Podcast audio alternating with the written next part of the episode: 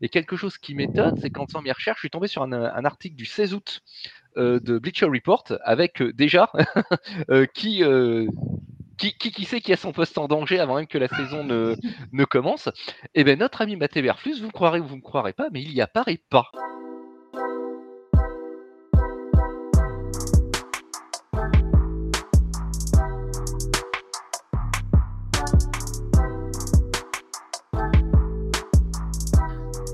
Bonjour à tous, bonjour à toutes, bienvenue dans Tailgate, le podcast 100% NFL des équipes de The Free Agent. On se retrouve aujourd'hui pour notre traditionnel podcast débat de deuxième partie de semaine qui va être consacré aujourd'hui aux entraîneurs sur la sellette il y a tout juste un an lors de la saison 2022. Cette cinquième semaine de compétition qui vient de s'achever avait scellé le sort de Matt Rhule sur le banc des Panthers de Caroline. Il avait été remercié à la suite de la cinquième semaine. Quelques semaines plus tard, Frank Reich avait suivi, c'était après la semaine 9. En 2023, pour l'instant, aucun coach n'a été remercié, mais certains commencent à sentir le souffle du licenciement s'immiscer dans leur nuque, si j'ose dire. Équipe en difficulté, manque de cohésion entre le coach et les joueurs, volonté de nouveaux départs. Bref, les raisons sont nombreuses pour vouloir se séparer d'un coach pendant la saison. Mais est-ce vraiment la bonne solution ? Quels entraîneurs pourront être renvoyés prochainement ? C'est à cette question et à ces questions que vont tenter de répondre nos deux participants, les deux participants du mercredi, en commençant par Arthur. Salut Arthur, comment ça va ?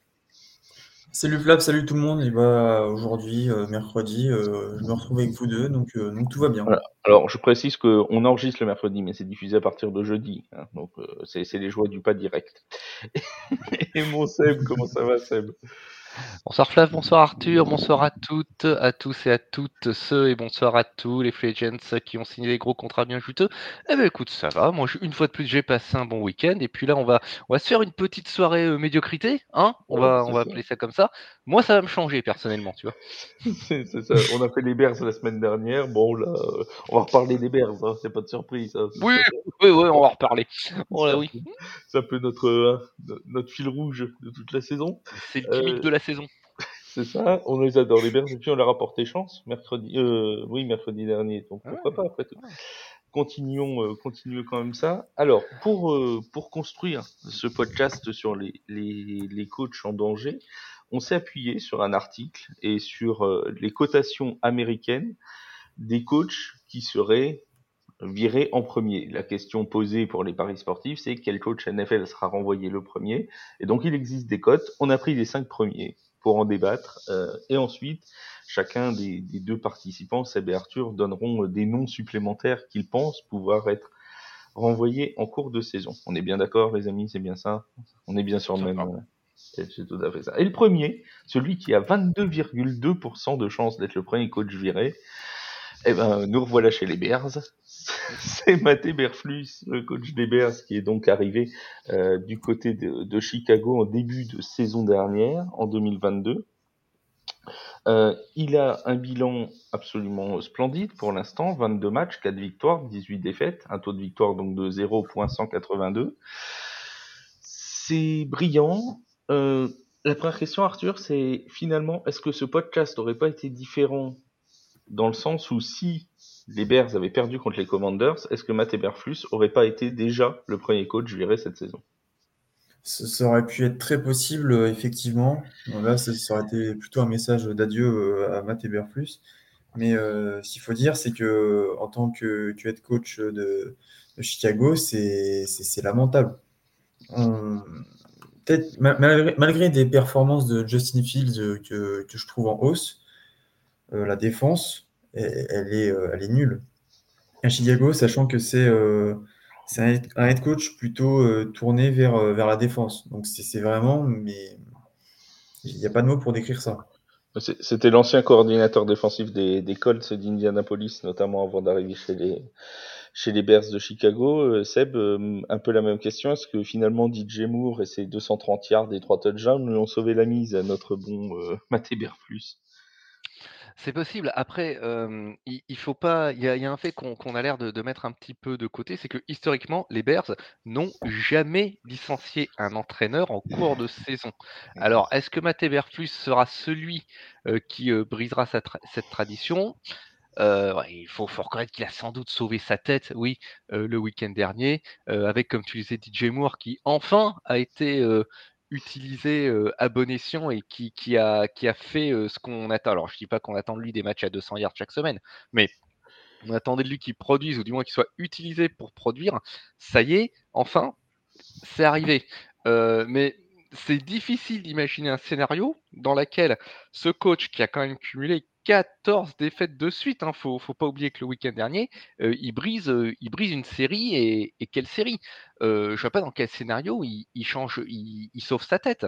En plus, leur Alan Williams, le defensive coordinator, qui quitte son poste pour, alors on sait pas trop, pour raison personnelle, ailleurs j'ai lu pour inappropriate behavior, on sait pas ce que c'est, donc bilan Eberflus, il se retrouve à appeler les jeux défensifs, et là la rumeur qu'on annonce, c'est même plus qu'une rumeur, c'est avéré, puisque ESPN s'en faisait l'écho, il recherche un senior defensive analyst, pour justement pallier au départ d'Alan Williams. Alors, on parle beaucoup de Rod Marinelli, l'ancien defensive coordinator des Cowboys. Marinelli, il a 74 ans. Apparemment, il est à la retraite et il est très heureux d'y être. Mais son nom revient avec un petit peu trop d'insistance pour qu'il n'y ait pas un petit quelque chose qui se passe. Après, comme l'a dit Arthur, oui, la défense...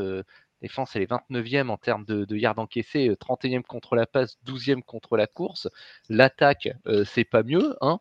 20e attaque aérienne, 23e attaque au sol, 115 points marqués seulement en 5 matchs.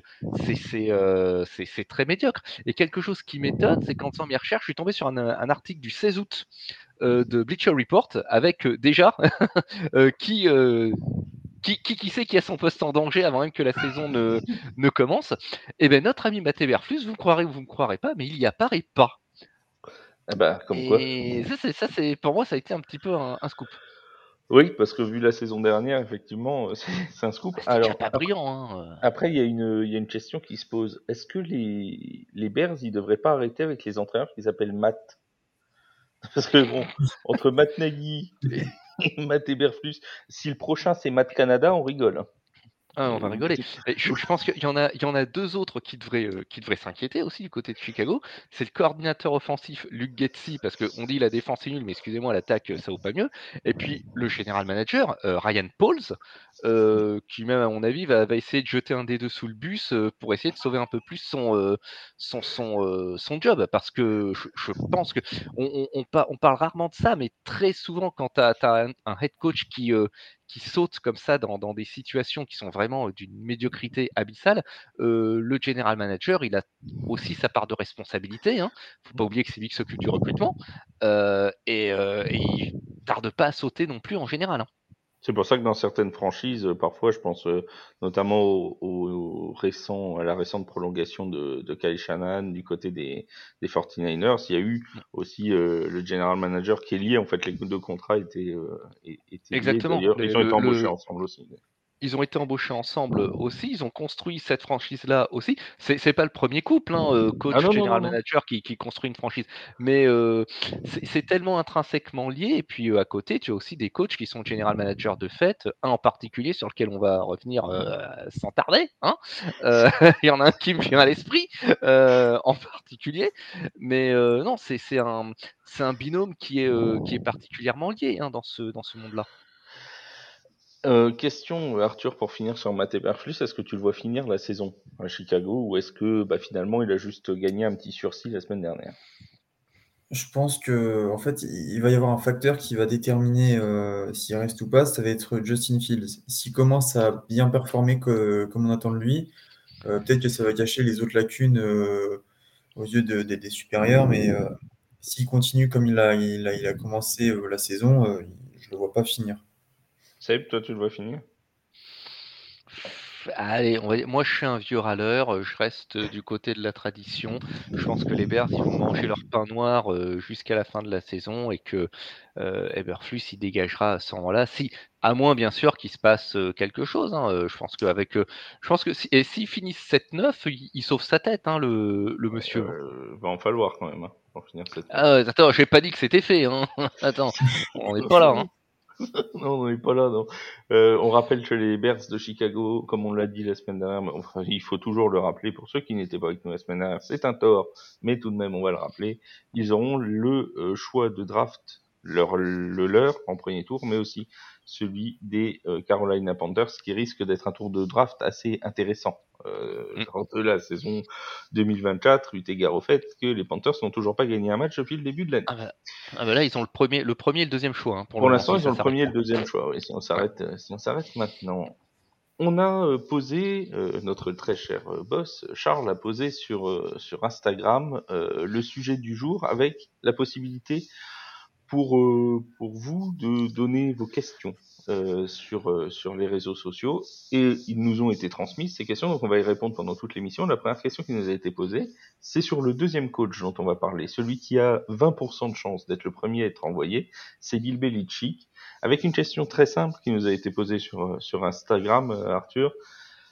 Est-ce que la fin de l'ère Bill Belichick a sonné du côté des Patriots ? Très probablement.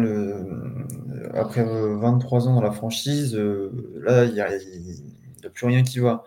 Il détient désormais son plus mauvais taux de... Enfin, il a le plus de défaites d'affilée dans toute sa carrière, en ce moment, actuellement. C'est encore en cours. Et c'est les pires, en plus, au niveau de l'écart. Comment ? Au niveau de l'écart de points, en plus, c'est dans les pires défaites de sa carrière. Ah oui, ça fait très mal pour un type comme Bill Belichick. En plus, il n'y a rien qui l'aide actuellement. Le quarterback Mac Jones, on ne sait pas s'il est vraiment typé pour le quarterback de NFL. Et en plus, défensivement, ils subissent des blessures comme celle de Christian Gonzalez, leur 17e choix de draft, enfin le pick 17, premier choix au premier tour, qui a été blessé. Oui, effectivement. Une question, Seb, est-ce que tu vois les Patriots se diriger vers le renvoi en cours de saison de Bill Belichick, ou est-ce que pour les services rendus à la patrie, tu les vois plutôt se diriger vers un gentleman agreement où on va dire on finit la saison et puis on le remplacera à la fin de la saison calmement, si j'ose dire, sans le débarquer en plein milieu de saison après quasiment 24 ans dans la franchise. Ce serait la moindre des choses pour commencer. Ce serait aussi à l'image de la franchise de New England, qui a tout de même une façon de fonctionner qui est dans l'ensemble assez feutrée et assez high class. Donc ça ne m'étonnerait pas que Belichick finisse la saison, même si je doute que ça aille en s'améliorant, parce que là j'ai le nez sur les chiffres. Bon sang, ce club a marqué 55 points en 5 matchs, messieurs. Je vous laisse faire le calcul, c'est terrible. Je crois qu'ils ont marqué 3 points, 3 points sur les deux derniers matchs. Ils sortent de 2 raclées monumentales contre Dallas puis contre la Nouvelle-Orléans. Alors, bien sûr, il y a des choses il y a la défense qui est décimée par les blessures. Christian Gonzalez, comme vient de le dire Arthur, Matt Judon et Ray Flowers, les defensive ends, tous les deux qui sont pareils à l'hôpital. Mais faut quand même reconnaître certaines choses. C'est que d'abord, il faut rappeler que dans cette franchise, le general manager, c'est également Bill Belichick. Vous prenez la fiche du front office, du sports office plutôt des Patriots, vous verrez que head coach est de facto general manager, c'est Bill Belichick. Il a un offensive coordinator, c'est Bill O'Brien. Il a un other notable assistant, Joe Judge, offensive assistant. Et c'est tout. Donc ça veut dire que la construction de cette équipe autour de Mac Jones, ou plutôt la non-construction de cette équipe autour de Mac Jones, c'est lui le responsable.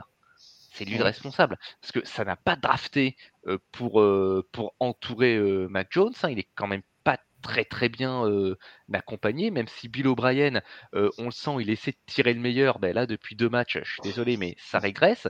La saison dernière, nommer quelqu'un comme Matt Patricia, qui est un spécialiste de la défense, en tant qu'offensive coordinateur, ça a torpillé la saison de 2022, et j'ai l'impression qui s'en sont pas vraiment remis, nos amis des Patriots. Donc pour Belichick, là, c'est un double échec en tant que coach et en tant que general manager. Et il y a un autre chiffre qui fait peur, c'est que les Pats ont déjà été pénalisés 29 fois en 5 matchs, et pour eux, c'est considérable, alors que c'était un club qui était connu pour sa discipline d'acier.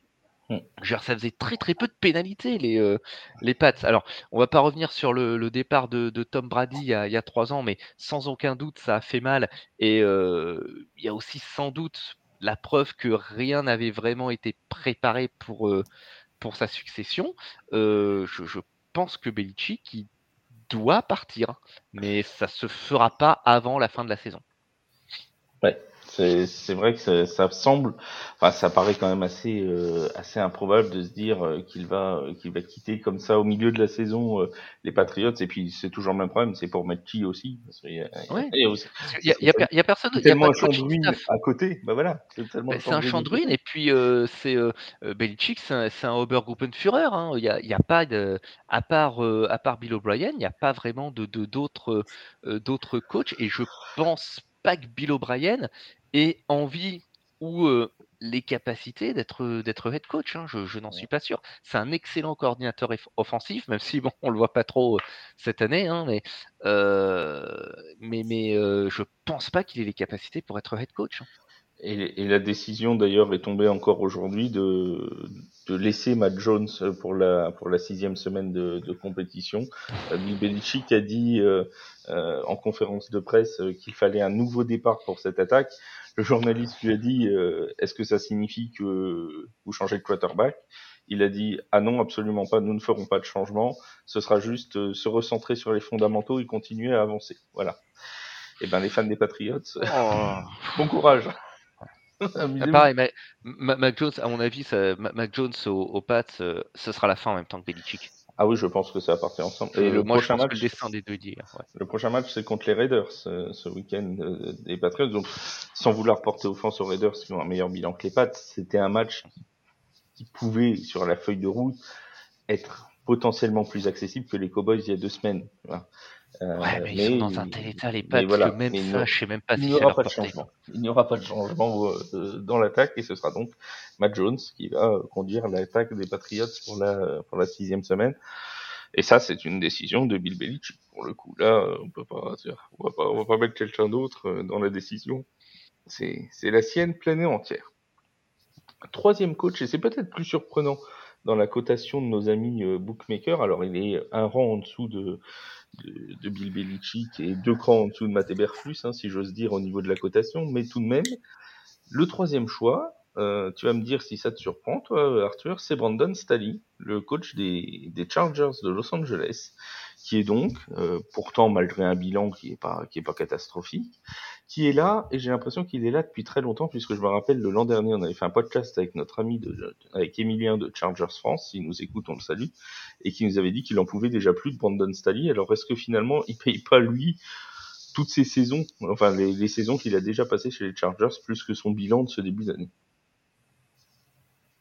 Bah alors, c'est vrai que ça peut paraître surprenant de le voir sur la liste, mais d'un côté, j'aurais quand même envie de dire que c'est compréhensible de le voir sur la liste, mais le voir partir en pleine saison, c'est quand même, je pense, très dur envers lui. Parce que, bon, certes, l'équipe, elle n'est pas au top de sa forme, des Chargers. Et étant donné la qualité de l'effectif, que ce soit offensivement ou défensivement, on se demande si c'est pas un petit peu du potentiel gâché avec Staley chez les Chargers. Et sachant qu'on a vu la saison dernière en playoffs ce que ça avait donné, les Chargers, bah, c'est pas grand-chose. Il est sur un bilan de 21 victoires, 17 défaites, 38 matchs joués depuis qu'il est arrivé chez les Chargers. C'est son premier poste de head coach. à Brandon Staley, il a souvent ce côté, ce qui lui est reproché souvent par les fans des Chargers, c'est ce côté un peu trop conservateur, ce côté un peu trop frileux, si j'ose dire, dans certains appels de jeu. Est-ce que, comme le disait Arthur, il paye le fait de peut-être gâcher le potentiel d'une équipe qui pourrait jouer bien plus haut?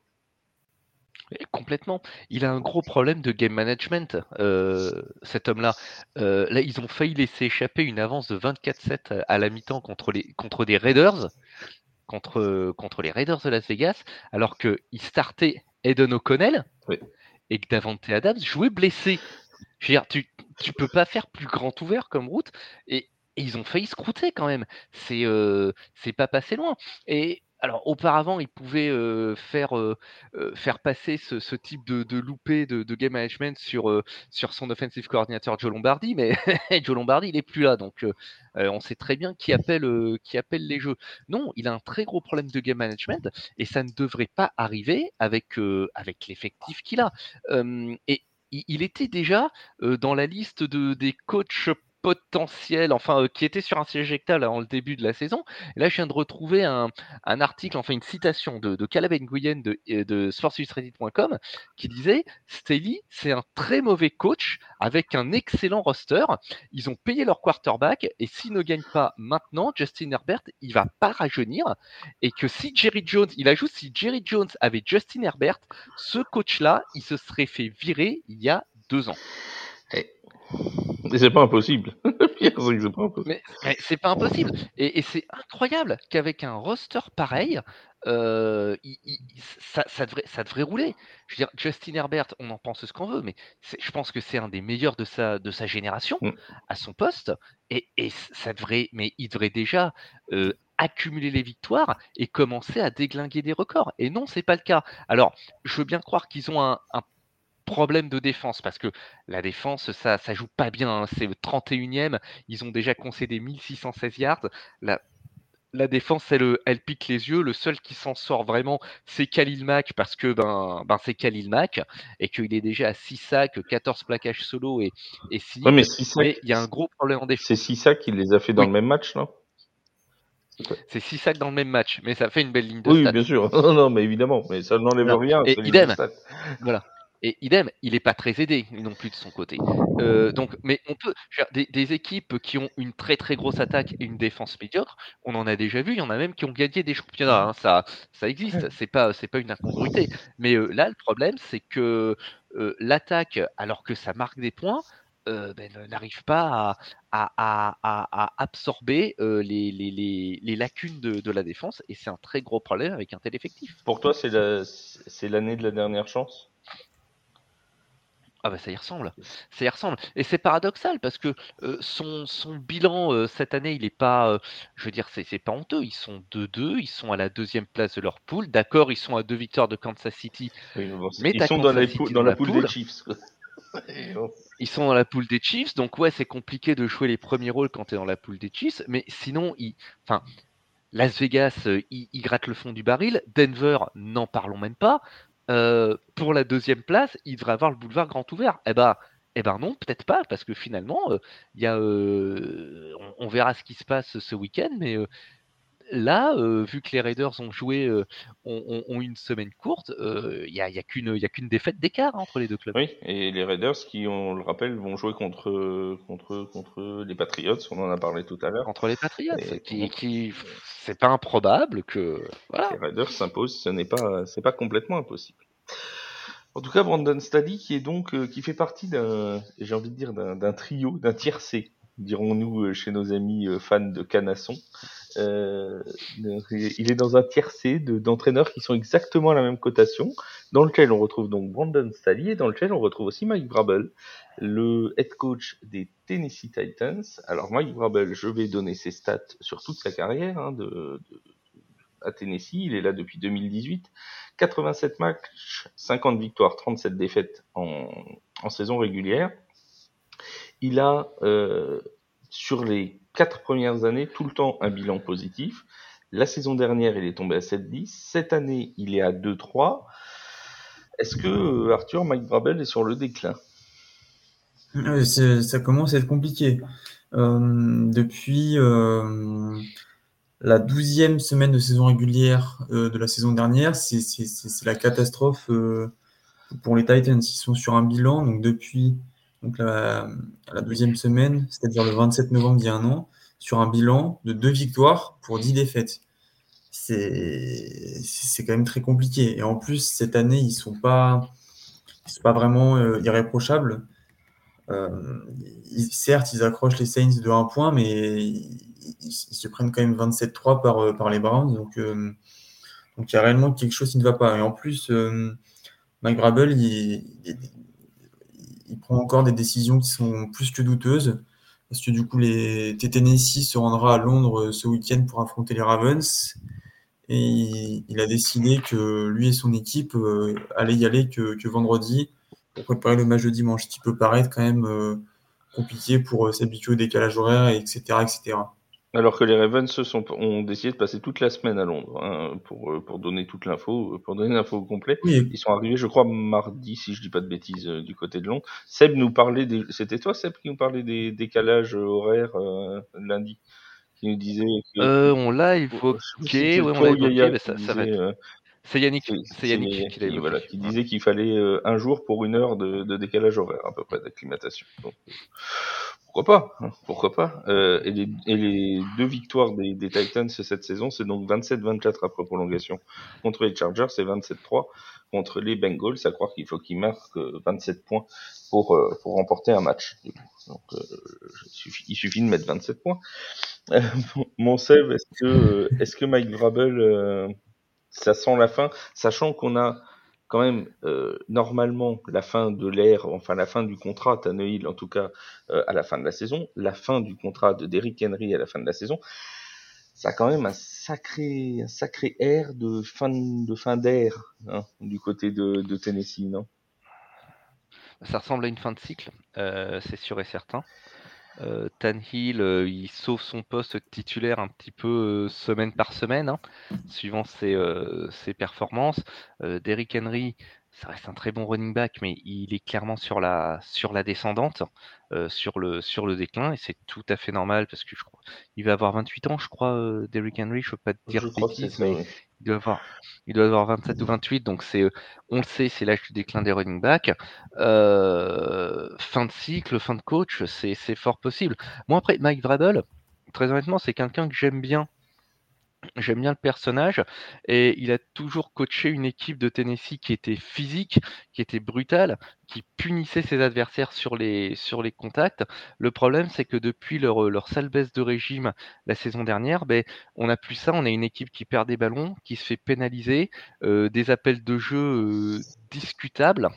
Il y a déjà cette fin de cycle a déjà été entamée avec un changement de general manager et d'offensive coordinateur après la saison 2022.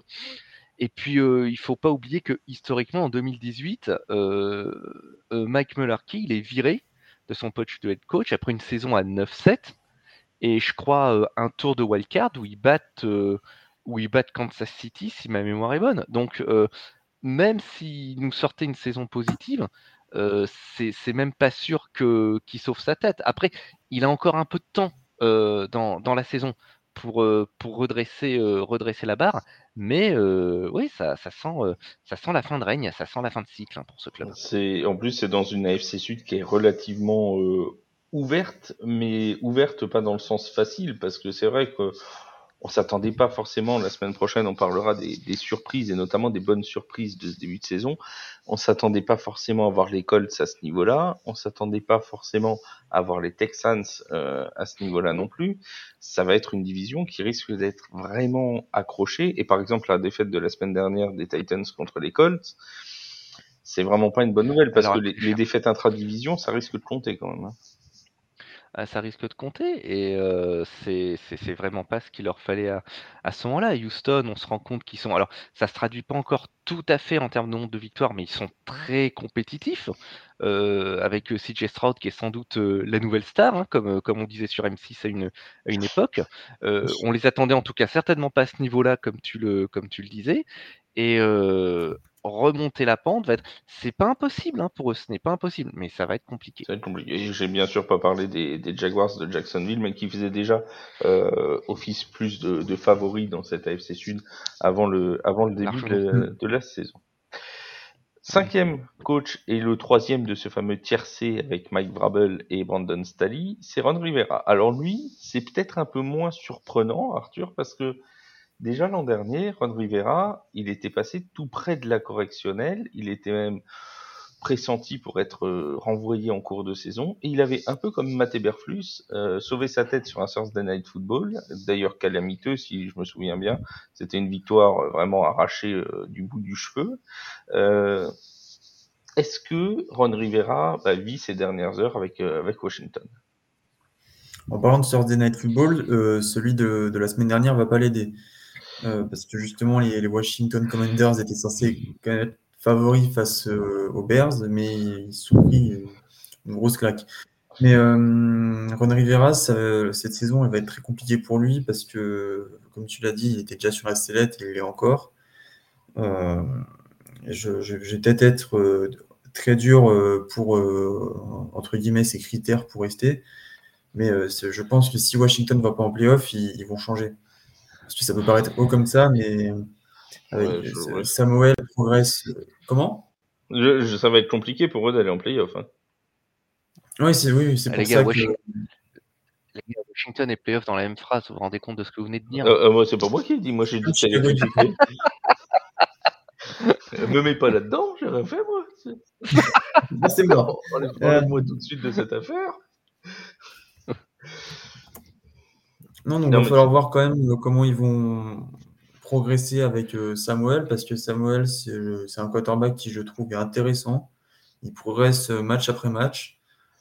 On peut le voir sur les stats personnelles qui progressent de plus en plus, mais je pense que ce qui va être quand même très, très important pour Ron Rivera, ça va être les prochains matchs, notamment les 3 prochains. Ils vont jouer les Falcons ce week-end. Après, ils vont jouer les Giants, puis ils vont affronter les Eagles qu'ils ont failli battre. Pardon. Oui, parce que c'est vrai que les Commanders sont capables de bonnes choses. On l'a vu contre les Eagles, ils ont été accrocheurs, poussés jusqu'en prolongation. Ils avaient même la première possession de la prolongation, donc il y avait un avantage pour remporter cette rencontre. Le bilan de Ron Rivera chez les Redskins, chez les Commanders, c'est 24 victoires et 30 défaites depuis qu'il est arrivé, un match nul en 55 matchs, ce qui fait un taux de victoire de 44,5%. On va parler clairement, Seb, il y a eu cette année le recrutement d'Eric Bieniemi comme coordinateur offensif. Est-ce que c'est pas déjà le passage de témoin ? Est-ce que déjà la sortie de Ron Rivera est pas déjà prévue ? C'est ce qui se dit, c'est ce qui se murmure. Moi, je pense que ce qui a sauvé sa tête en début de saison, ça a été le changement de propriétaire de la franchise, la prise en main des Commanders par le Harris Group. Ça a été la storyline de l'été pour le club. Et du coup, peut-être que le remplacement du coach s'est passé ça paraît paradoxal à dire, mais peut-être que c'est passé au second plan par rapport à l'intégralité du chantier de la pétaudière quand même qui est ce club depuis les années Snyder. Ils ont beaucoup de choses à mettre en ordre dans leur front office, dans l'image du club également qui a été particulièrement égratignée. Donc peut-être que Riverboat Ron il a sauvé sa tête sur ce coup-là. Après, faut pas oublier que c'est quelqu'un qui avait quand même une aura. Hein. Il a connu une finale, il a été 2 fois coach de l'année, mais ça fait 5 saisons, y compris la fin de son règne à Carolina, où il n'a pas eu une saison victorieuse, et il n'a pas eu de victoire en play-off depuis 2015, et 2015, c'est l'année où Cam Newton est MVP. Donc ça veut dire que s'il n'a pas un MVP comme quarterback, ça ne marche plus. Donc effectivement, Eric Bieniemi, c'est celui qui apparaît comme l'homme fort du coaching staff, parce que, parlons un petit peu chiffres, hein, une fois de plus, si on doit faire une comparaison, l'attaque en termes de points marqués, elle est 17e de la ligue. Bon, c'est du milieu de tableau, c'est du ventre mou, mais la défense, en points encaissés, elle est 31e. Elle est 31e, et le coordinateur défensif, c'est Jack Del Rio, et Jack Del Rio, c'est le BFF de Ron Rivera. Hein. Il a toute sa confiance, mais pour le moment, le résultat, il fait peur. Hein. Ils ont encaissé 160 points. 160 points, ça fait 32 par match. C'est pas mal. C'est pas mal. Après, du coup, donc t'as une attaque qui en marque un petit peu plus de 21, quasiment 22. C'est quand même juste, et c'est là qu'on mesure que les victoires, elles sont quand même arrachées de très haute lutte. Mais ce ne sera pas suffisant. Le côté sportif va être le prochain chantier de cette franchise. On parle même d'un changement de nom, etc. Bon, ça, c'est autre chose, mais il a fallu mettre de l'ordre dans les affaires internes du club. Maintenant, il va falloir passer au côté sportif, il va falloir que cette équipe se mette à gagner. Et Bieniemi, ce serait la transition idéale, puisque c'est lui qui a coaché donc Sam Howell dans ses débuts. Sam Howell, oui, comme disait Arthur, il y a un profil intéressant. Je vois pas le nouveau Joe Montana en lui, mais il y a quelque chose. C'est irrégulier, mais il y a quand même quelque chose à en faire. Il est jeune, hein, il a 23 ans. Ça serait une transition naturelle. Ça serait une transition naturelle pour moi. Après, il est évident que oui, Rivera et puis certainement Jack Del Rio, ça dégagera. Si je suis optimiste, je vais dire en fin de saison, mais peut-être plus tôt. Ouais. Ah, tu le vois carrément changer là en cours de saison. Mais...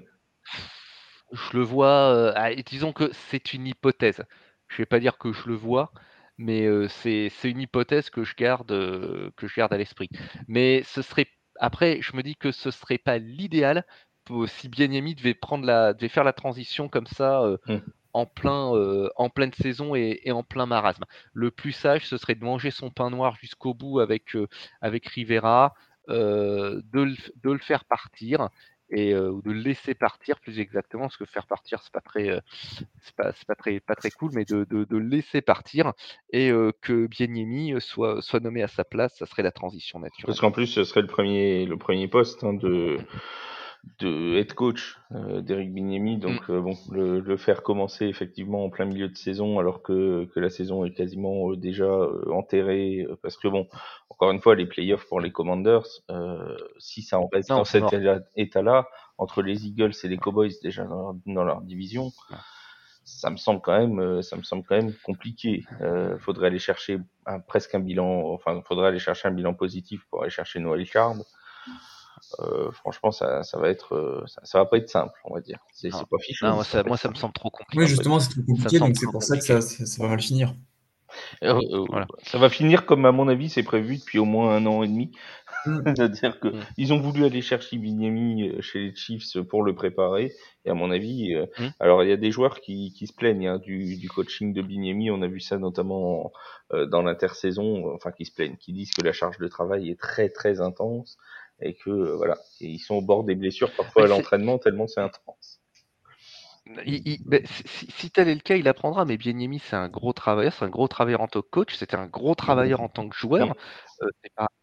C'est pas étonnant. Et enfin, moi, j'ai eu la chance de côtoyer quelqu'un qui a été coaché par lui à l'université et qui nous avait dit que ses entraînements, effectivement, c'était pas de la petite bière, parce que le bonhomme lui-même, c'est pas de la petite bière, c'est un dur à cuire, c'est un vrai, quoi. C'est un dur au mal.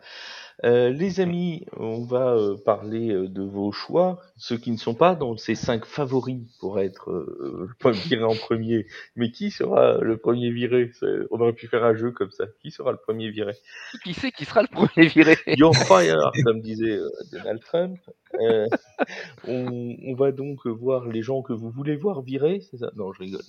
Les gens. Oh, tout de suite. Ceux que vous n'aimez pas. Pour certains, voilà.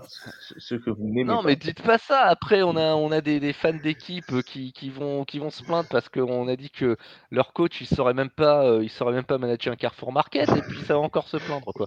Et alors, vous êtes tombé d'accord sur un coach, c'est celui des Raiders. Alors lui, c'est pareil, hein. Ça date depuis l'an dernier. Déjà l'an dernier, on avait fait un podcast avec Yaya sur la possibilité de pas le voir partir. Et Yaya avait dit de toute façon, ça ne se ferait pas parce que ça leur coûte coûterait trop cher et qu'ils n'avaient pas les moyens de le virer.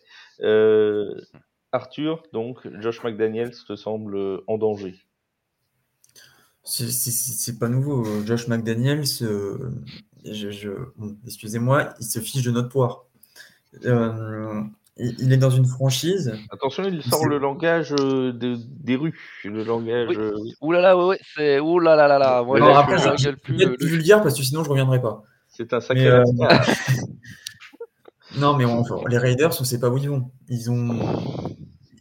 Franchement, ils ont viré Derek Carr pour prendre Jimmy Garoppolo. Je ne sais pas si c'était vraiment un choix judicieux. C'est pas un choix qui me dérange. Oui, non. C'est ok, mais le problème, c'est que autant reconstruire, j'ai envie de dire. Je ne retire rien à Jimmy Garoppolo, c'est un bon quarterback, mais la franchise, on ne sait pas où elle va. C'est un mystère. Dans quelle direction ils se dirigent, on ne sait pas. Encore les Bears, par exemple, on peut savoir où ils se dirigent, mais eux, non. Seb, un truc à ajouter sur notre ami Josh? Alors, le comportement erratique de la franchise des Raiders, j'ai presque envie de dire que c'est une tradition locale, hein, donc c'est même pas ça qui me... Mais effectivement, Josh McDaniels, déjà dans les polls, les sondages, on va dire, de début de saison, il était bien placé pour ceux qui allaient se faire virer. Faut quand même se rappeler qu'il y a... Il y a 2 saisons, les Raiders, ils faisaient les playoffs, quoi.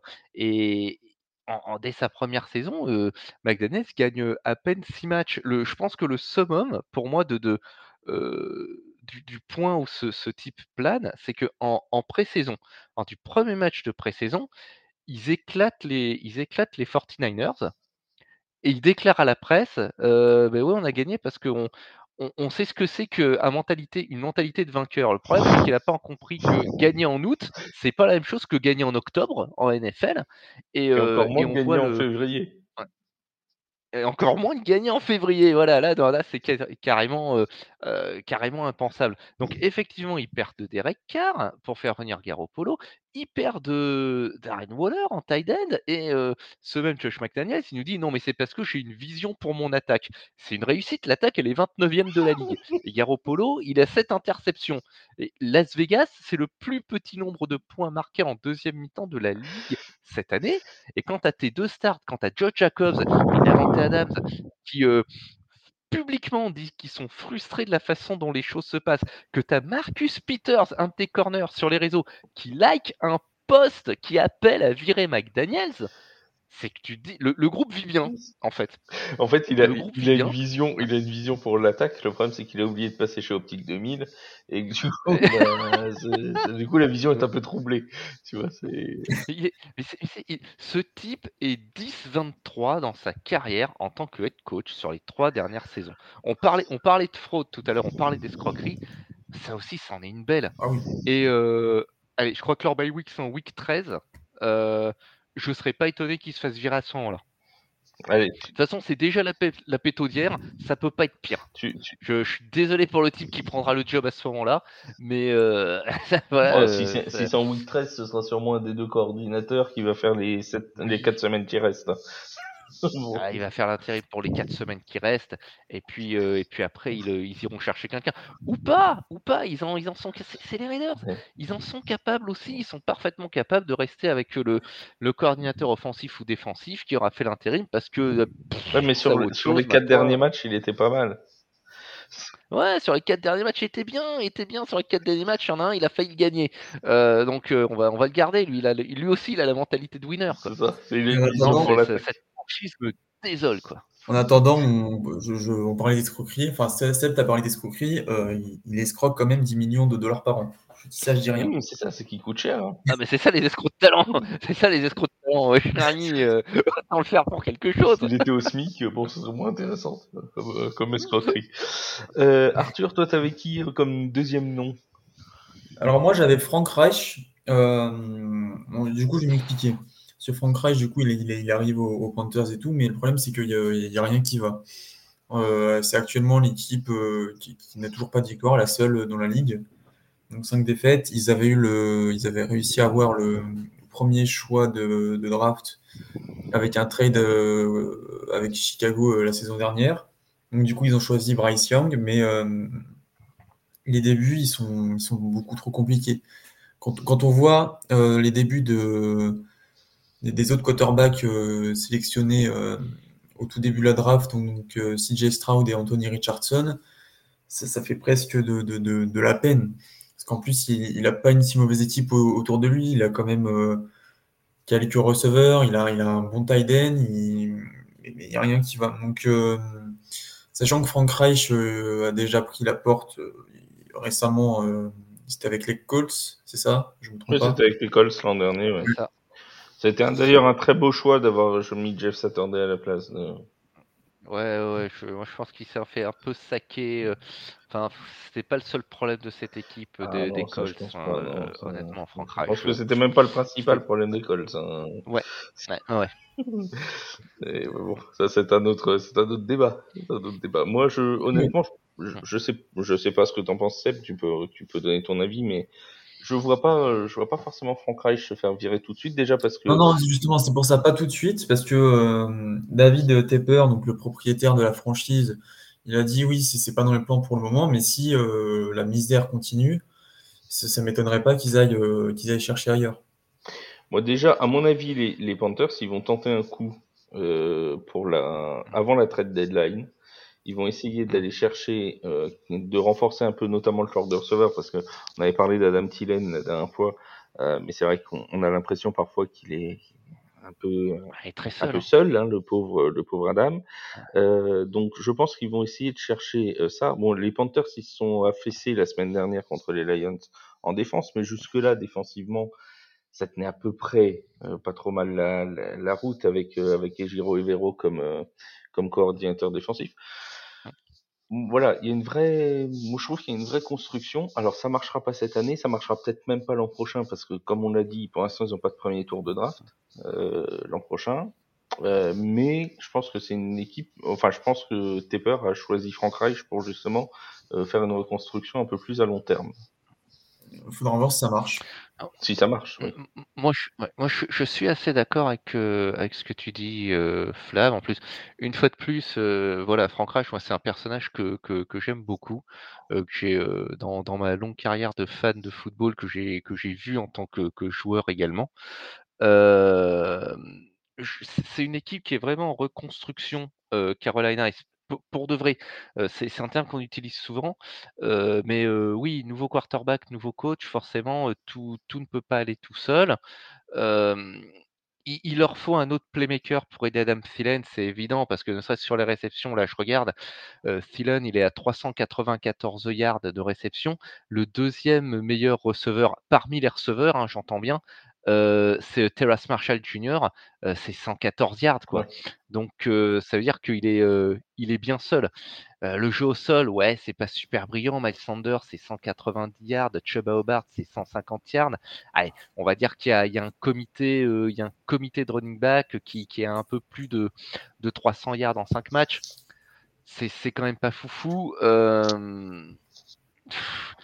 Il faut le laisser faire ça. Il faut les laisser faire leur première draft. Mm. Il faut les laisser faire leur première draft parce qu'il a hérité un petit peu d'une situation.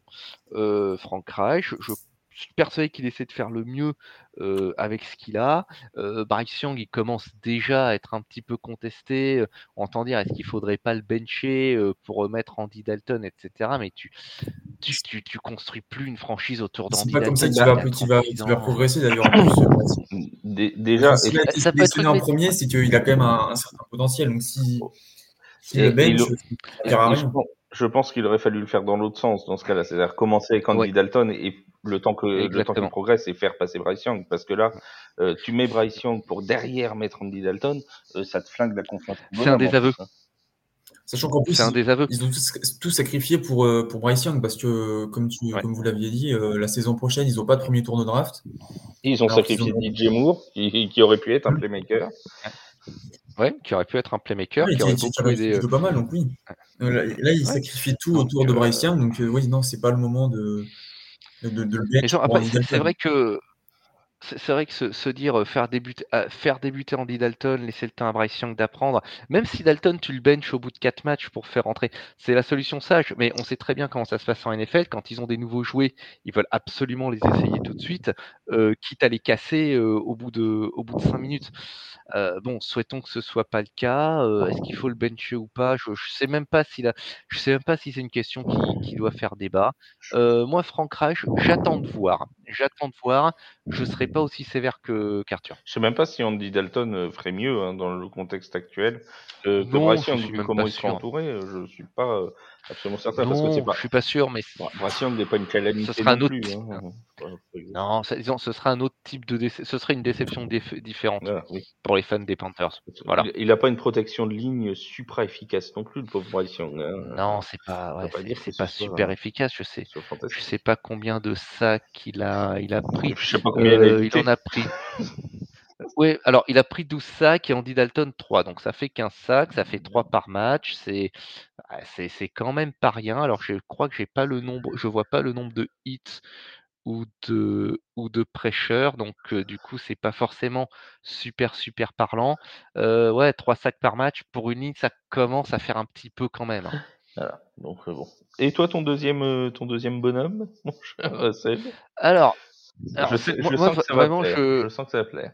Ça va plaire. Non, je vais être, je pense, moins saignant que tu ne pourrais le redouter.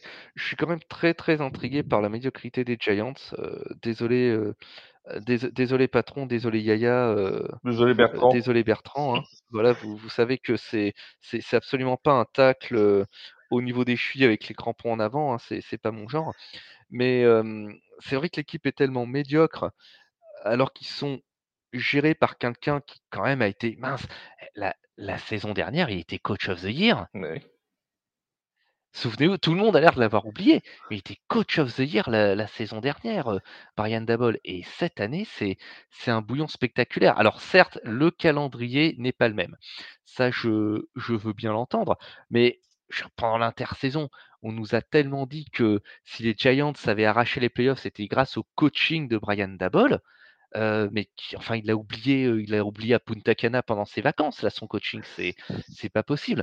Daniel Jones qui semble régresser après avoir semblé progresser justement la saison passée sous Daboll, il est obligé de lutter et d'encaisser sac sur sac derrière une offensive line qui n'a d'offensive line que le nom.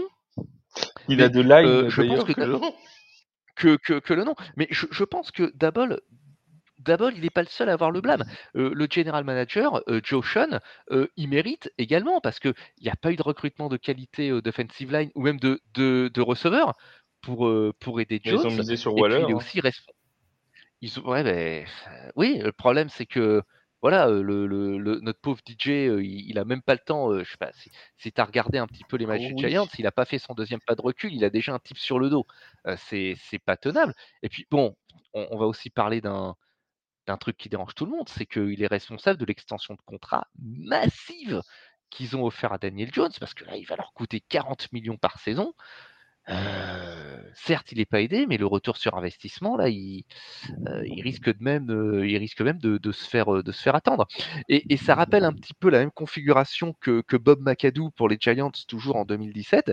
Il fait une première bonne saison, il se plante lors de la deuxième, et il se fait virer. Et les playoffs de la saison dernière, maintenant, c'est un lointain souvenir qui, j'en ai peur, ne suffiront pas à le sauver, à moins qu'il y ait d'énormes progrès lors des semaines à venir. Mais je suis désolé de le dire, mais moi, je vois pas comment ces progrès pourraient arriver. En parlant tu parlais du coach de l'année, il y avait un coach aussi l'an dernier qui était dans la discussion et qui est en difficulté cette année, c'est Kevin O'Connell du côté des Vikings. Ils sont à 1-4, c'est ça, j'ai pas de bêtises, oui, 1-4. Non, c'est bien ça. C'est bien ça. Ils viennent de perdre Justin Jefferson pour au moins 4 semaines. Ça, lui aussi, hein, son poste, il pourrait commencer à être en danger si ça s'améliore pas assez rapidement. Oui, moi j'hésite à le mettre dans la liste, mais c'est sûr que Minnesota, c'est compliqué. On l'a dit, redit. Ils subissent les conséquences entre guillemets de l'année dernière où ils avaient un bilan 13-4, si je me souviens bien. qui n'était pas du tout, ça reflétait pas du tout leur performance sur le terrain, avec un nombre, je sais plus, c'était quand même un certain nombre de matchs remportés par moins d'une possession. Je crois qu'ils étaient à 13-0 ou 14-0, je sais plus, en match.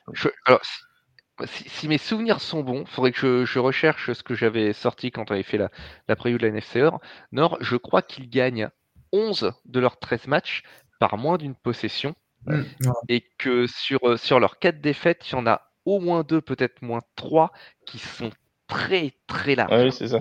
Et ils ont quasiment gagné tous leurs matchs. C'est peut-être 11-0 qui sont par moins d'une possession. Ils ont quasiment tout gagné. Ils sont la seule équipe de l'histoire à avoir un bilan à 12 victoires ou plus et un différentiel de points négatif la saison dernière. Ils finissent avec un différentiel à moins 3 points. Mais encore une fois, on en a déjà parlé, mais je pense que en fait le problème, c'est que je sais pas si on met ça sur le dos du karma ou ce que vous voulez, mais ils ont utilisé leur chance l'an dernier en fait. Et oui. C'était pas une mauvaise équipe l'an dernier, mais c'était une équipe qui valait peut-être un bilan équilibré, un 9-8, quelque chose comme ça. Et ça, ou un 10 ou un 17. Voilà, ou un 17, ça les a poussés à 13-4. Ouais.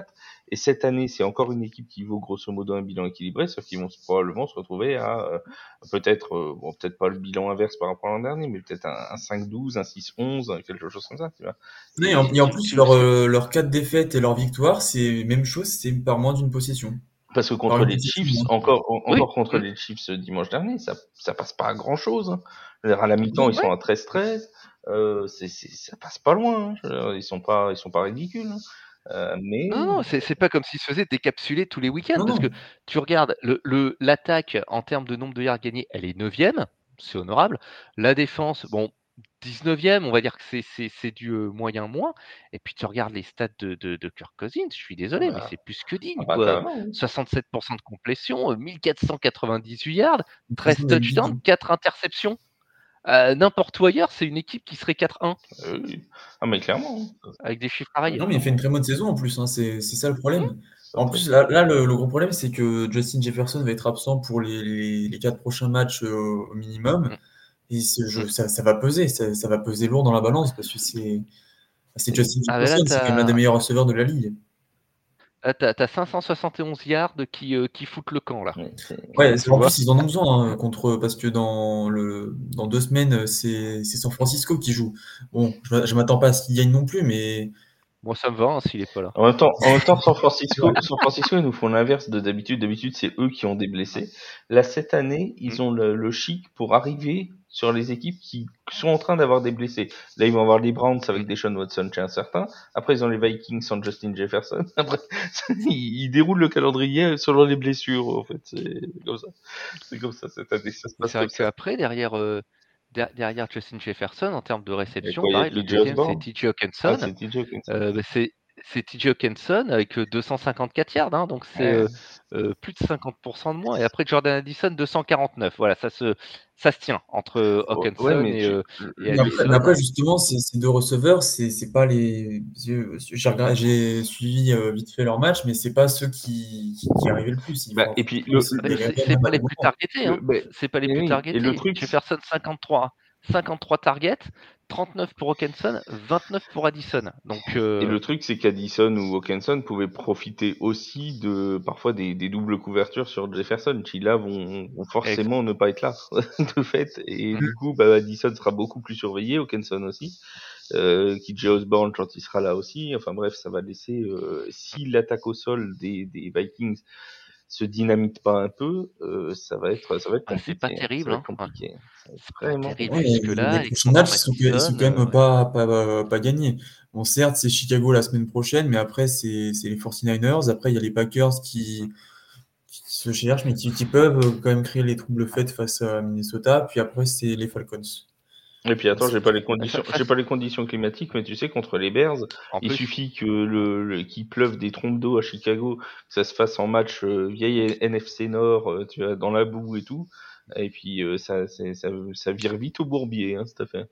C'est le dire. On répond aux 2 dernières questions qui nous ont été posées sur les réseaux sociaux. La première, je sais qu'elle va vous faire parler, les amis. C'est sur Sean Payton. sur Sean Payton, coach des Broncos, on le rappelle, qui est arrivé pour la maudite somme de 18 millions par an, qui a coûté un premier tour de draft en 2023 aux Broncos, puisque Sean Payton était toujours sous contrat avec les Saints de la Nouvelle-Orléans. Sean Payton qui est à 1-4, qui a été battu par les Jets ce week-end, et notamment par le coordinateur offensif des Jets, Nathaniel Hackett, qui a pris sa petite revanche sur les phrases d'intersaison de Sean Payton. La question qui nous est posée, c'est Sean Payton va-t-il finir la saison, Seb ?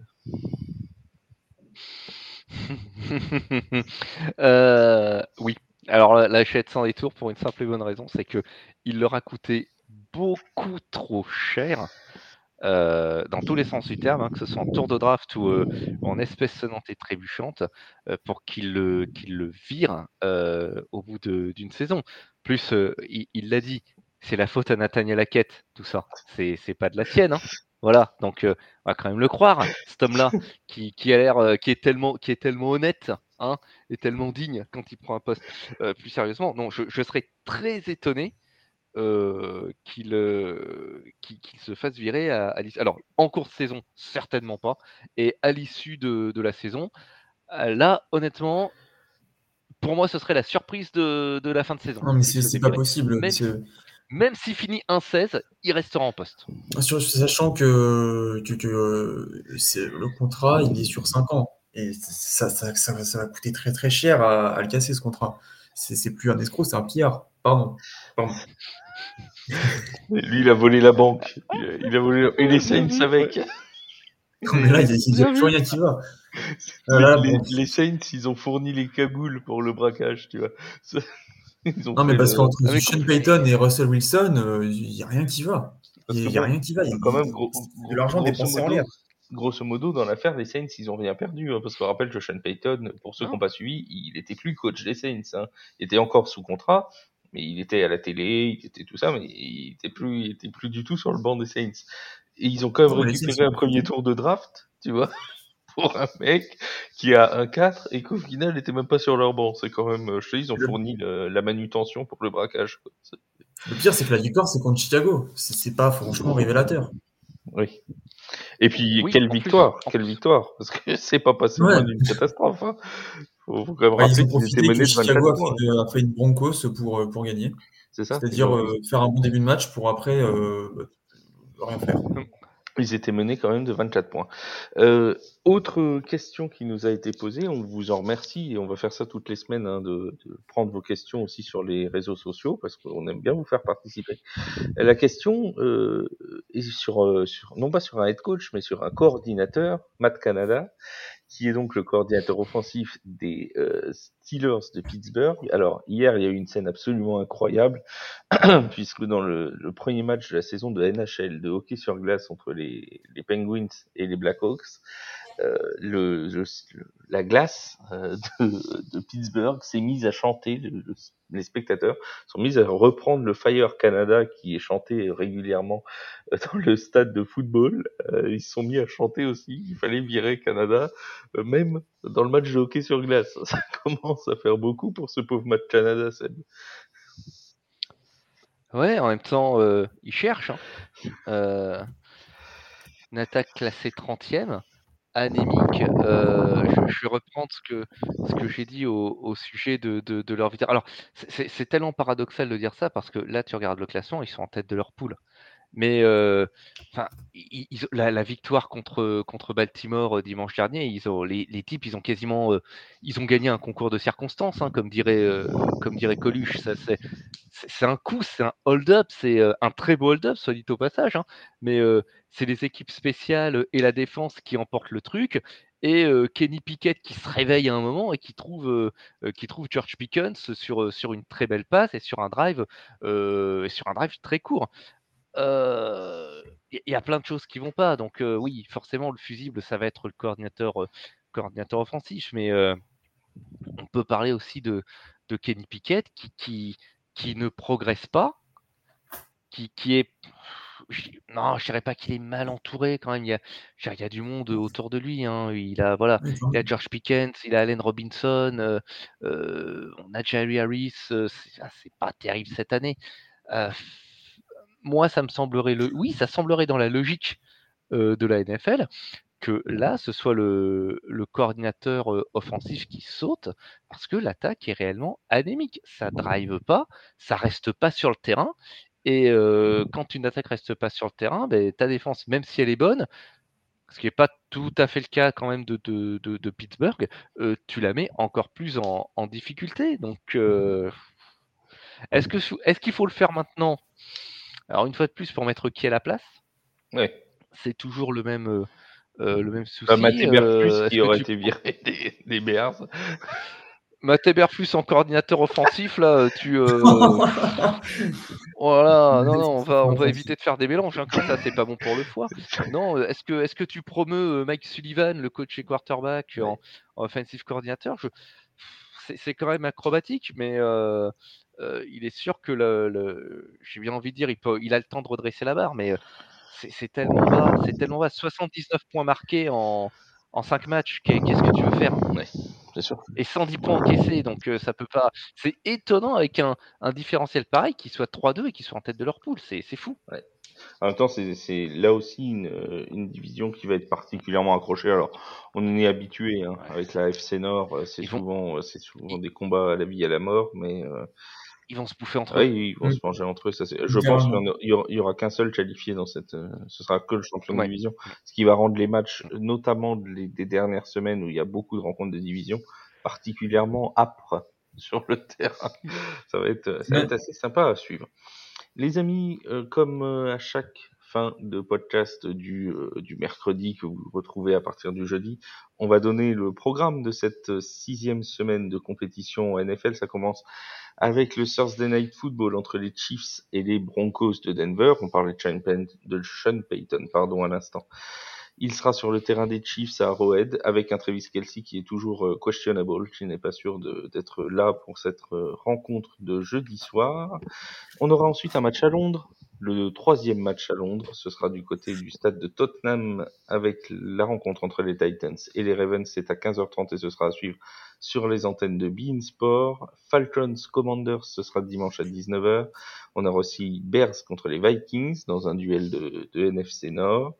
Les Bengals qui recevront les Seahawks de Seattle, les Browns de Cleveland qui recevront les 49ers de San Francisco, et ça, mon cher Seb, ce sera à suivre sur 6play en intégralité. Les Texans de Houston qui accueilleront les Saints de la Nouvelle-Orléans, les Jaguars qui accueilleront les Colts, duel d'AFC Sud, et enfin, pour les matchs de 19h, les Dolphins qui vont recevoir les Panthers de Carolina dans un duel qui paraît relativement déséquilibré sur le papier. À 22h, les Raiders seront opposés aux Patriots, les Buccaneers recevront les Lions, les Rams recevront les Cardinals, les Jets recevront les Eagles de Philadelphie. Le Sunday Night Football sera entre les Bills et les Giants de New York. Là aussi, ça paraît sur le papier assez déséquilibré. Et enfin, le Monday Night Football verra les Los Angeles Chargers recevoir les Cowboys de Dallas. Voilà pour le programme complet de cette 6e semaine. Je vous rappelle que à partir de 17h30 dimanche, vous retrouvez Yaya, Seb, Bertrand pour vous parler de tous les matchs de la Red Zone, pour tout analyser avant, bien évidemment, l'ensemble des matchs dès 19h. Merci Seb, merci Arthur pour votre expertise. On se retrouve très vite sur les antennes de TFA. Bonne fin de semaine à tous. Salut. Ciao, bye. Salut à tous.